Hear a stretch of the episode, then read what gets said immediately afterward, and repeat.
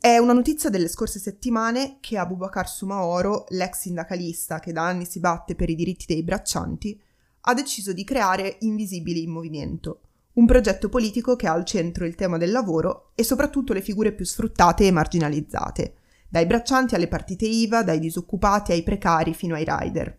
Parlando delle origini del suo attivismo e della situazione dei braccianti stranieri, in una recente intervista a Vanity Fair, Sumaoro ha dichiarato la situazione dei braccianti non italiani incontra gli stessi bisogni di diritti e dignità espressi dai lavoratori italiani. Cosa possiamo quindi capire del mondo del lavoro in Italia guardando quello che succede nei campi e nelle aziende agricole? Ne parliamo proprio in questa puntata.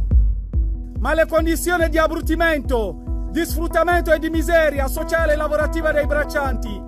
sono sempre più aggravate. Il lavoro è tutto fisico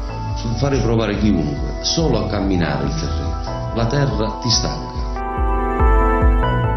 Siamo partiti dalla terra come generazioni e probabilmente sentiamo la necessità di ritornare dalla terra. Buongiorno, uh, buonasera, benvenuti e benvenute a tutte le persone alla quinta puntata del podcast di Anticurriculum. Oggi parliamo proprio di lavoro agricolo, che è un po' come dire parliamo di tutto, perché ovviamente il tema del lavorare la terra ha davvero tantissime sfumature. Abbiamo realizzato ben due interviste, ognuna di esse si concentra su un lato del lavoro agricolo. Da una parte ci sono i piccoli produttori e le persone che per scelta si riavvicinano alla terra, dall'altra la situazione delle campagne dove domina il caporalato, il lavoro nero o grigio, come vedremo, e sia i produttori che i lavoratori eh, subiscono delle, delle situazioni di sfruttamento, soprattutto derivanti dallo strapotere della grande distribuzione. È qui con me il mio co-host e collega Claudio. Ciao Claudio. Ciao Ire. Come mai è importante parlare di lavoro agricolo? Allora, parlare di lavoro agricolo è eh, importante innanzitutto perché in Italia l'agricoltura ha ancora un peso molto importante a livello di forza di lavoro, anche se tendiamo un po' a dimenticarlo. Eh, infatti, secondo uh, le analisi di Confagricoltura, sulla base di dati del, dell'Istat, eh, l'Italia ha il primato nell'Unione Europea in termini di persone occupate. Eh, parliamo infatti di uh, 1 milione e 125 eh, lavoratori, eh, seguita poi da Spagna e Francia a livello europeo. Ovviamente se guardiamo al totale della popolazione attiva eh, in Italia parliamo di un 5-6%, ma è da sottolineare eh, come il dato sia in crescita eh, e questo soprattutto e forse anche sorprendentemente per alcuni eh, tra i giovani, eh, come spiegheremo insomma eh, durante la puntata. Inoltre è importante parlare di eh, lavoro agricolo perché, eh, come voi sapete, non ci interessa solo il lavoro da un punto di vista della quantità, ma soprattutto dal punto di vista della qualità eh, e eh, troviamo proprio nel, um, nel settore agricolo eh, alcune forme di sfruttamento eh, che sono state letteralmente istituzionalizzate dal, dal, sistema economico e di cui si parla soltanto nei casi di cronaca. Il sistema che favorisce il predominio della grande distribuzione, non solo, ma anche lo sfruttamento di lavoratori e lavoratrici, è attivo sia al nord che al sud Italia. Ne abbiamo parlato uh, con Maria Panariello, che è la, una campaigner dell'associazione Terra, e la curatrice del report U-Exploitation, che è appunto un report di inchiesta che guarda la situazione dei braccianti e specialmente per quanto riguarda il caporalato e lo sfruttamento uh, facendo un'analisi comparata tra Italia, Grecia e Spagna. Uh, quindi vediamo cosa ci ha raccontato Maria e come, come ha presentato il suo lavoro. Eh, allora, noi eh, in realtà abbiamo una vita appunto, mh, mm, forse più che decennale con l'associazione e da, da, da, sempre ci occupiamo di filiere agricole e abbiamo quindi eh, redatto dei rapporti che soprattutto si occupavano della situazione agricola italiana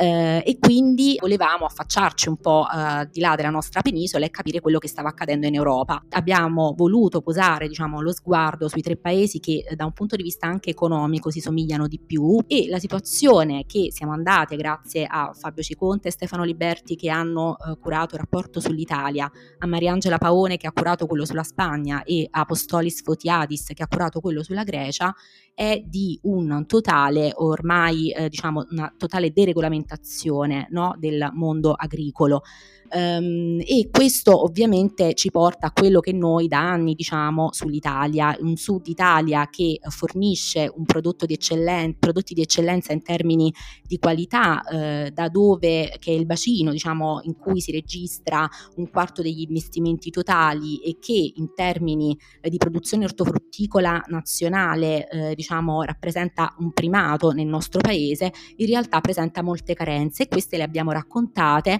soprattutto nel nella zona dell'Agropontino, del Foggiano eh, e della Piana del Sele, quindi in provincia eh, di Salerno. E abbiamo registrato che eh, ovviamente c'è una differenza no, in termini agricoli tra il nord e il sud no, del nostro paese. Ehm, sicuramente quello, il fenomeno che balza agli occhi è la grande ehm, disgregazione tra gli addetti del settore che si registra al sud, quindi una scarsità anche di politiche di filiera e anche una mancanza di organizzazione del lavoro che fa sì che la grande distribuzione sia molto più in qualche modo prepotente, molto più presente eh, nel sistema economico del mezzogiorno. Questo perché eh, se la grande distribuzione di fronte a un comparto agricolo frastagliato, appunto come quello dei produttori e quello de- anche dei lavoratori, anche se di recente le cose stanno cambiando per fortuna, è ovvio che il suo potere diventa ancora più feroce, quindi impone insomma delle condizioni gravose eh, contro le quali non ha nessuno appunto che può lottare in qualche modo e può scardinarle. Il distretto del nord al contrario è riuscito negli anni a dotarsi di una struttura tale da renderlo decisamente più concorrenziale, no? eh, tuttavia negli ultimi mesi eh, ci sono state importanti indagini al nord che hanno scoperchiato situazioni di forte sfruttamento come la Strawberry che vendeva fragole e mirtilli a chilometro zero a Milano che nonostante fosse stata insignita dell'Oscar Green di Coldiretti eh, in realtà teneva lavoratori braccianti che guadagnavano 4,50 euro l'ora eh, ora diciamo i responsabili sono stati accusati di intermediazione illecita, insomma ehm, siamo contenti che ovviamente questo fenomeno sia venuto alla ribalta, però ecco insomma siamo, stiamo molto attenti, è chiaro che il caporalato al sud ha delle implicazioni economiche peggiori, perché laddove le economie sono più fragili naturalmente lo sfruttamento è sempre più feroce, ma al nord lo sfruttamento è travestito e, e, e quindi ha un altro nome, no? al nome delle agenzie interinali, al nome delle cooperative, dell'esternalizzazione. Eh, ovviamente poi ci sono state inchieste nel corso degli anni, come eh, ricordo in Piemonte, l'inchiesta Momo che nel 2018 certificò l'esistenza proprio del caporalato nella zona del Disaluzzo e eh, insomma quindi non bisogna generalizzare, però è chiaro che al sud sia d'Italia che d'Europa il caporalato ha veramente un volto più, più violento.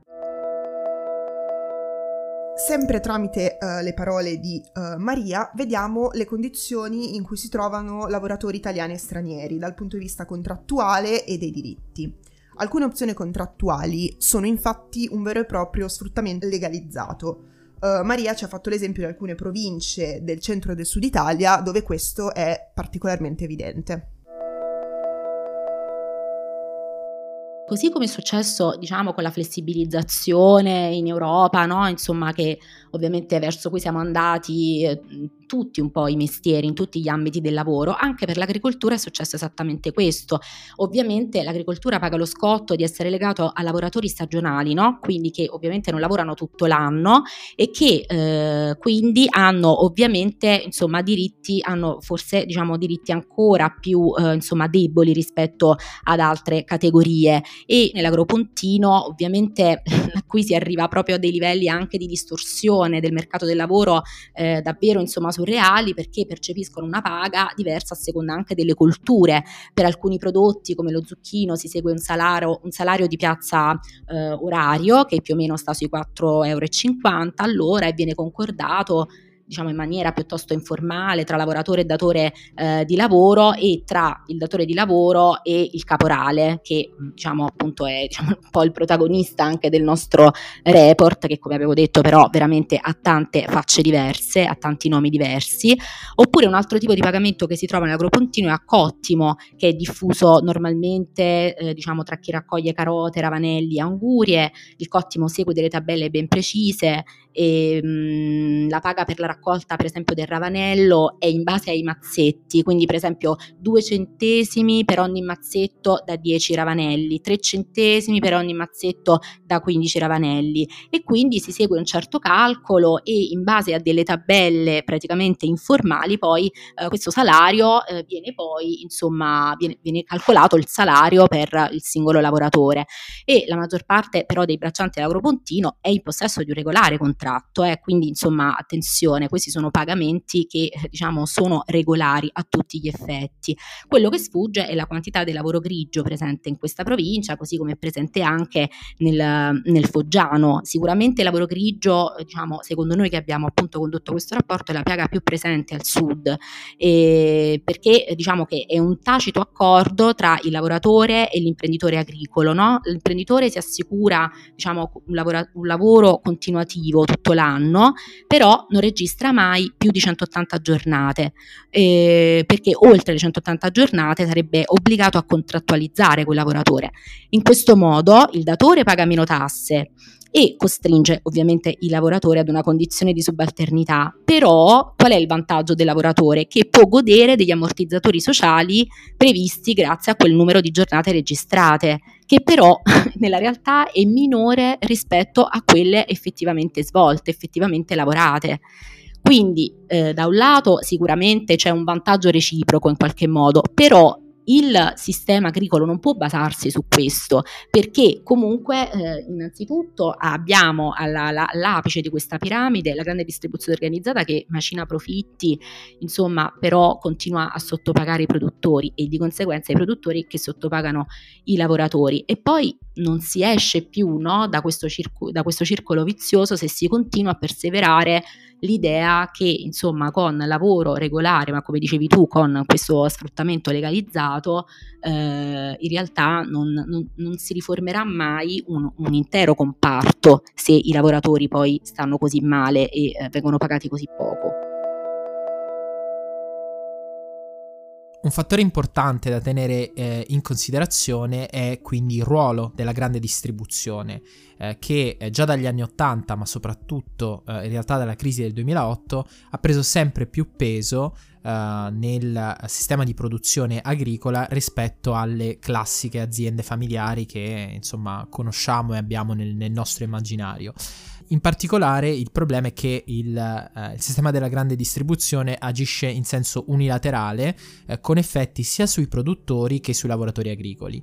Uh, tempo fa avevamo anche condiviso uh, su Instagram un reportage di uh, IRPI che mostra come la grande distribuzione organizzata tedesca, che rappresenta diciamo in, in Europa il, il, mercato più, più, grande, il mercato di riferimento in realtà per i produttori europei e quindi anche italiani, sia di fatto un monopolio, in quanto costringe i fornitori a produrre a prezzi sempre più bassi e ehm, con standard irraggiungibili alimentando quindi una uh, catena di, di, sfruttamento che poi ricade sui lavoratori e in particolare sui, eh, sui migranti e più vulnerabili. Uh, abbiamo approfondito proprio questo aspetto del, del ruolo della grande distribuzione con Maria. Um, allora, sulla grande distribuzione bisogna dirsi, ovviamente noi non possiamo dire che lo sfruttamento uh, delle lavoratrici e dei lavoratori nei ghetti o sui campi è strettamente connesso alla grande distribuzione, ma è chiaro che le condizioni che la grande distribuzione pone ai produttori naturalmente fanno sì che quella, le lavoratrici e quei lavoratori continuino a lavorare in situazioni di sfruttamento. Noi consideriamo soltanto che nel eh, 2020 il largo consumo italiano, secondo un'indagine Nielsen, ha registrato una crescita di tre volte superiore rispetto al 2019 cioè praticamente il fatturato è aumentato di 4 miliardi di euro del largo consumo. Questo ovviamente era un anno eccezionale, il 2020 sappiamo tutti che naturalmente siamo state, diciamo, tutte eh, abbastanza eh, insomma, inizialmente impauriti che eh, ovviamente la merce potesse finire nei, nei, supermercati e tutto quanto, però in realtà poi è continuato tutto l'anno no, il profitto della, della, GDO. Allora, di fronte a tutto questo, di fronte ad una situazione comunque di eh, superiorità economica che ha la GDO, è chiaro che tutto quello che avviene negli anelli intermedi fa riflettere, no? E la GDO è in grado di esercitare una pressione su ogni, diciamo, eh, fattore contrattuale che la lega al produttore o al, ehm, e quindi del produttore con il lavoratore. Ed è per questo che l'Europa sta aprendo gli occhi su questa, diciamo, situazione di dominio contrattuale della GDO eh, diciamo, nei confronti dei produttori e infatti nella, è stata approvata dal Parlamento e dal Consiglio la direttiva 2019-633 in materia di pratiche sleali nei rapporti commerciali che individua diverse pratiche sleali, no? insomma, che la GDO eh, insomma, non dovrà più mettere in atto nei confronti dei produttori, come ad esempio il divieto del pagamento oltre i 30 giorni in cui il produttore ti invia la merce, oppure la modifica contrattuale eh, unilaterale da parte della GDO, che è una pratica a cui i produttori si sono notevolmente abituati e questa è una, ed è una, di una slealtà, soprattutto nel mondo, nel, nel mercato, fa sì che il produttore non riesca proprio a controbattere alle condizioni che gli impone la GDO. Questo perché? Perché Purtroppo la GDO eh, diciamo, commercializza il 70% dei prodotti agroalimentari nel nostro paese e di conseguenza per i produttori che volessero stare al di fuori di questo eh, mercato ovviamente ci sarebbe ben poco con cui sostenersi. È chiaro che eh, noi siamo diciamo, sostenitori dell'agricoltura contadina, insomma però è chiaro pure che dobbiamo aprire gli occhi di fronte a delle condizioni che il mercato impone a diciamo, tutta la categoria dei produttori, di fronte alle quali c'è soltanto eh, diciamo, da augurarsi che innanzitutto ovviamente gli stati intervengano, che l'Unione Europea intervenga così come sta facendo, ma che ci sia anche uno scatto di reni degli stessi attori coinvolti e quindi che quell'atomizzazione di cui parlavo all'inizio dei produttori ad un certo punto si trasformi in qualcos'altro e quindi che siano i produttori ad avere un rapporto paritario con la grande distribuzione. La grande distribuzione veste i produttori in qualsiasi ambito, noi l'abbiamo raccontato anche con alcune inchieste su internazionale. Eh, ehm, con Fabio Ciconte e Stefano Liberti, cioè se tu produttore vuoi avere un'esposizione preferenziale del tuo prodotto all'interno dei supermercati, devi pagare una tassa e così come anche ehm, se eh, diciamo quella catena di supermercati vuole fare una campagna di scontistica, tu devi sottostare a quella cosa. Ricordiamoci che quando entriamo nei supermercati e vediamo sottocosto, c'è sempre qualcuno che paga per quel sottocosto ed è un, è, è un ragionamento complesso perché è chiaro che in questo periodo di grande fragilità economica e di abbassamento dei redditi è normale che diciamo non tutti hanno le stesse condizioni né la stessa volontà per capirli questi ragionamenti ragionamenti ed è giustissimo perché il consumatore può fare la sua parte ma fino ad un certo punto perché poi è il sistema insomma in cui siamo immersi che ti impone a non avere ovviamente redditi, avere scarsi redditi e quindi a non poter accedere a cibo buono e cibo non sfruttato.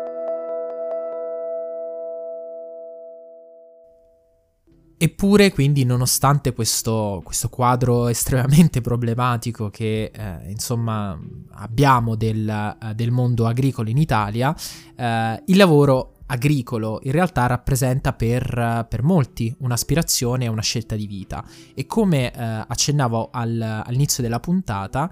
addirittura ci sarebbe un boom di giovani che decide di darsi al lavoro agricolo.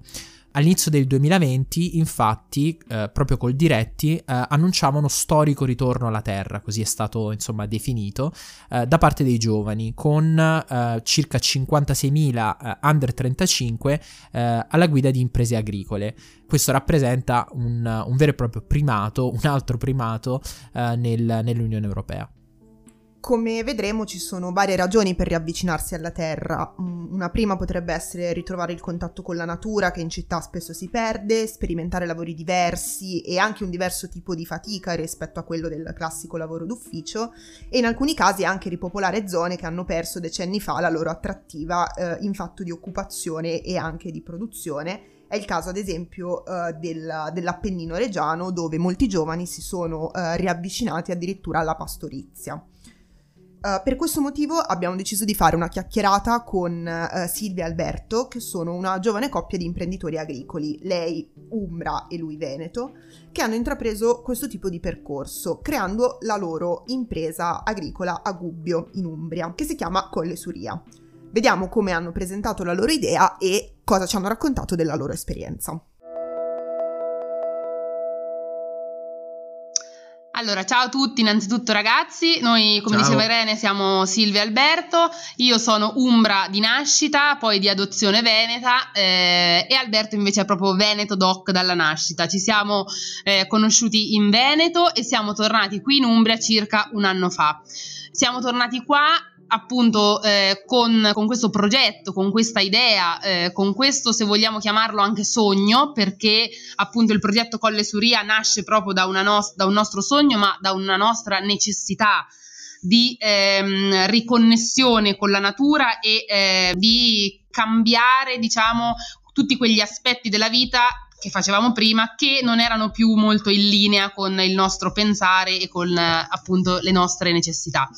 Quindi Colle Suria nasce come un contenitore di idee, eh, ci siamo trovati un giorno e, e proprio ci siamo messi giù e abbiamo scritto una lista di tutto quello che avremmo voluto eh, fare, condividere, mh, di cosa avremmo voluto trovare davanti a noi la mattina, eh, la sera finito- finita la giornata, insomma. E da tutte queste cose che abbiamo scritto ne è nato appunto questo progetto. Quindi abbiamo deciso innanzitutto di avere una parte ricettivo-agrituristica, quindi Colle Suria è anche un agriturismo, eh, così da poter dare la possibilità a chi vorrà, eh, sperando insomma che presto la situazione migliori,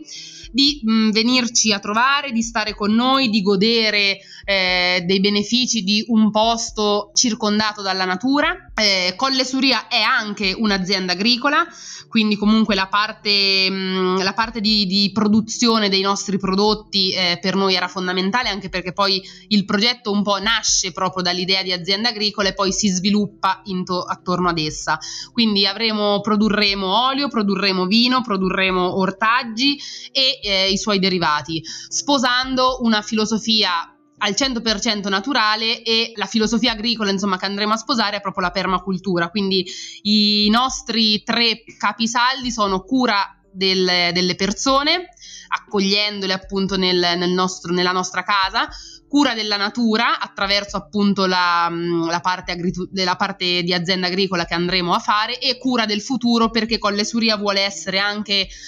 un po' un, ehm, un esempio per, per chi ci guarda, per i giovani, per tutti coloro che incontreremo nella, nella nostra strada e soprattutto un esempio eh, per nostra figlia Agata che ha un anno, insomma a lei vorremmo consegnare, non è detto che ci riusciremo, ma proviamo a consegnarle un futuro un pochino migliore sotto tanti aspetti di quello magari che, che abbiamo noi, ma soprattutto un- un- insegnarle un pochino la strada della sostenibilità Io penso che Silvia abbia detto, abbia detto già tutto. Mm, Se vogliamo solo dire eh, Colle Suria, eh, sembra ha un nome particolare. e Suria è- vuol dire sole in sanscrito. L'abbiamo, l'abbiamo chiamato così perché comunque il sole è un'energia vitale fondamentale per, per la natura. E poi abbiamo avuto la fortuna che appunto posto che abbiamo trovato è completamente esposto al sole tutto il giorno. Quanto spesso si pensa al lavoro agricolo come qualcosa di fondamentalmente sottoqualificato? Ci sono tante espressioni come ad esempio beh, zappare la terra oppure braccia rubate all'agricoltura. Le abbiamo sentite un po' tutti. Silvia e Alberto ci hanno parlato di come questo in realtà eh, non sia così aderente alla loro esperienza, anzi, molto spesso quello che fanno loro, il tipo di eh, lavoro agricolo in cui loro si eh, cimentano, è molto ehm, qualificato e richiede una serie di competenze di cui ci hanno parlato. Nasce da- tutto da una passione, eh, anche il discorso agricolo, diciamo. E però dopo quando uno decide di fare quel salto ehm, e andare a produrre eh, magari ortaggi, non solo frutta, legumi, cereali e quindi ehm, creare proprio una vera azienda agricola, ecco che lì sì, ci vuole magari una piccola base di studi, ma solo perché che, che servono per l'organizzazione giornaliera dell'azienda. Poi ovviamente noi ci siamo voluti specializzare in eh, agricoltura supernaturale e quindi io ho iniziato a fare tutti dei corsi ehm, per approfondire determinate tematiche che possono essere eh, l'utilizzo e la salvaguardia dell'acqua, eh, quindi come usarla, come sprecarne molta meno, aumentare la fertilità del suolo, cioè ci sono tantissime tecniche eh, da, da, imparare e da approfondire che, che sono utilissime. Anche perché c'è da dire che adesso, insomma, nel 2021 mh, veramente abbiamo moltissimi modi e moltissime opportunità per, eh, per crescere sia eh, diciamo a livello personale ma soprattutto a livello professionale. E questo in tutti gli ambiti. Non ehm, è sbagliato pensare che mh, in ambito agricolo basta eh, lavorare la terra. Ecco, c'è la possibilità per chi ne ha voglia veramente di studiare e di conoscere eh, tante, tante, opportunità diverse, tante, mh, tante filosofie, cioè veramente ognuno può trovare la strada che meglio lo rappresenta anche a, mh, mm, rimanendo in ambito agricolo. Io personalmente invece sono iscritta alla scuola di ortoterapia, alla scuola eh, agraria al Parco Agrario di Monza, eh, questo perché a me piacerebbe proprio incrementare la nostra azienda agricola e il, nostro progetto con tutta la parte formativa eh, e educativa, soprattutto rivolta ai bambini. Quindi ho scelto, ho intrapreso appunto questa strada e proprio appunto anche per dare una possibilità diversa, no? proprio per, ehm, per, per far capire che in una classica, tra virgolette, azienda agricola oggi si può veramente fare tanto di più di quello, uno, di quello che uno crede. Quindi ecco, avremmo questa, questa, questo desiderio di, ehm, di, proporre corsi, workshop e giornate mh, formative. Questo ovviamente se uno alla base ha una formazione personale. Quindi diciamo noi stiamo investendo molto in questa parte perché ci crediamo molto e forse addirittura è quella che insomma più ci eh, ci motiva e ci spinge proprio perché vorremmo che magari le conoscenze che noi abbiamo appreso per curiosità, per, per, tante cose, vorremmo proprio riuscire a trasmetterle anche a chi, a chi, vorrà. A chi vorrà, esatto. Ovviamente non solo non ci si può improvvisare eh, imprenditori agricoli, eh, quindi serve una, mh, mm, una formazione, eh, ma eh, ovviamente avviare un'azienda agricola richiede mh, mm, investimenti economici e eh, oltretutto cercare di destreggiarsi eh, nella, nella burocrazia. Abbiamo quindi chiesto eh, ad Alberto quali sono i passaggi da un punto di vista pratico eh, per, per, poter fare questa scelta di ritorno alla terra e in particolare quali fondi e quali opportunità di finanziamento sono disponibili per chi eh, vuole lavorare eh, in campo agricolo. Ma allora, eh, innanzitutto, eh, secondo me, eh, una persona deve avere innanzitutto un focus ben preciso, nel senso che eh, l'idea di, di, di, partenza deve essere ben chiara perché almeno uno sa eh, dove muoversi, nel senso che eh, noi, eh, io personalmente, essendo eh, che arrivo dal Veneto, magari non conoscevo eh, perfettamente eh, il luogo eh, in cui abbiamo aperto Colle Suria e noi siamo a, Gub- a Gubbio e quindi cosa abbiamo fatto? Noi ci siamo appoggiati a un, un agronomo e, e, con questo agronomo siamo andati ad analizzare un pochino eh, gli spazi, i mercati che c'erano qui, eh, le tipologie di, di, verdure, ma non solo di cereali, di legumi, un po' analizzare insieme a una persona del settore che ti sappia indirizzare bene e consigliare soprattutto sui passi eh, da fare. E soprattutto anche perché nel mondo eh, agrituristico e, e, di un'azienda agricola ci sono un sacco di bandi e di fondi anche dati dalla comunità europea che sono utilissimi, sono una manna dal cielo per chi vuole iniziare questi progetti. Una piccola base, una piccola forza economica, eh, un pochino bisogna averla personale eh, perché serve per poter avviare il processo, soprattutto per, eh, per i giovani agricoltori e soprattutto anche per, eh, per le ragazze eh, sotto anche i 30 anni. Eh, ci sono certi istituti di credito che agevolano, agevolano appunto l'apertura di queste cose, ci, venendoti incontro con magari con finanziamenti e dopo avere un, un professionista che sappia scovare tutti questi bandi e questi fondi, perché delle volte è veramente complicato, è fondamentale. Poi c'è anche da dire che ogni fondo e finanziamento ha delle caratteristiche, ha un regolamento, quindi è per questo che noi prima sottolineavamo proprio l'importanza di qualcuno che fa quel lavoro e che sa sappia veramente guidare bene chi è interessato tra la burocrazia, tra, mm, perché diciamo mm, ci sono procedimenti, richieste eh, diverse per ogni fondo, quindi è anche un pochino eh, mm, complicato spiegarlo così, nel senso che non c'è un'unica strada percorribile. Quello che noi proprio suggeriamo di cuore è trovare qualcuno su cui fare affidamento e che sappia veramente indirizzarvi, perché anche, cioè, questo è quello che è successo a noi e devo dire che è stata la cosa fondamentale. Noi al momento con, il, con, l'agronomo che ci sta seguendo eh, stiamo lavorando con i PSR, eh, con le richieste di PSR della regione Umbria e, e anche con Ismea che è un, è un, altro fondo molto importante che,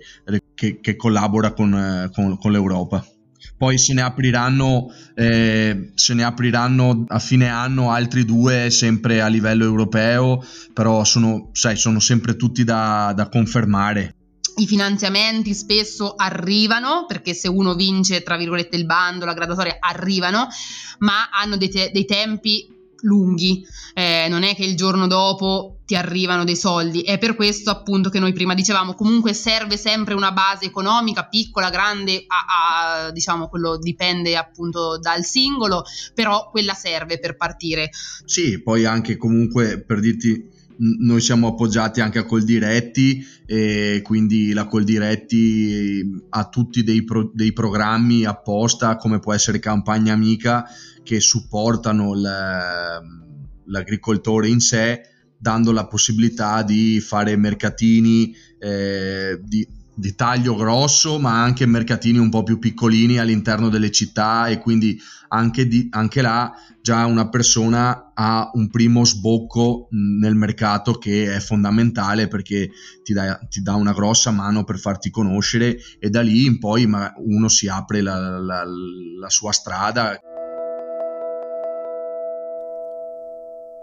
Bene, penso che uh, tutti quanti e tutte quante abbiamo raccolto diversi spunti da, da questa puntata. Uh, sicuramente abbiamo parlato di tante cose sotto vari punti di vista. Abbiamo parlato uh, del mercato agricolo, come è configurato, delle pratiche sleali da parte della grande distribuzione, della situazione contrattuale mentre dall'altra parte abbiamo dialogato con persone che invece hanno, si sono avvicinate alla terra per scelta e anche per filosofia, per passione, uh, con una forte vocazione alla sostenibilità. Vi ricordo che potete seguirci su tutti i social, su, su, Instagram, su Facebook, Twitter, su LinkedIn e anche sul nostro sito www.anticurriculum.com su YouTube e su Instagram TV eh, caricheremo le interviste complete che ha realizzato Irene. Con Colle Suria parleremo anche di eh, alcuni aspetti del lavoro agricolo, come ad esempio eh, il loro rapporto con, con la fatica, eh, e eh, invece con Maria, eh, nell'intervista completa, abbiamo parlato del, degli effetti della legge contro il caporalato nel contrastare lo sfruttamento nel settore agricolo. Grazie a tutti e tutte per aver ascoltato, noi vi diamo appuntamento alla prossima puntata. Se avete qualche spunto uh, da condividere con noi vi invitiamo come sempre a scriverci sui social oppure a mandarci una mail a infoanticurriculum.com. Uh, la musica della sigla è di Ruben Doda, alla prossima, grazie di nuovo. E grazie Claudio. Grazie, ciao.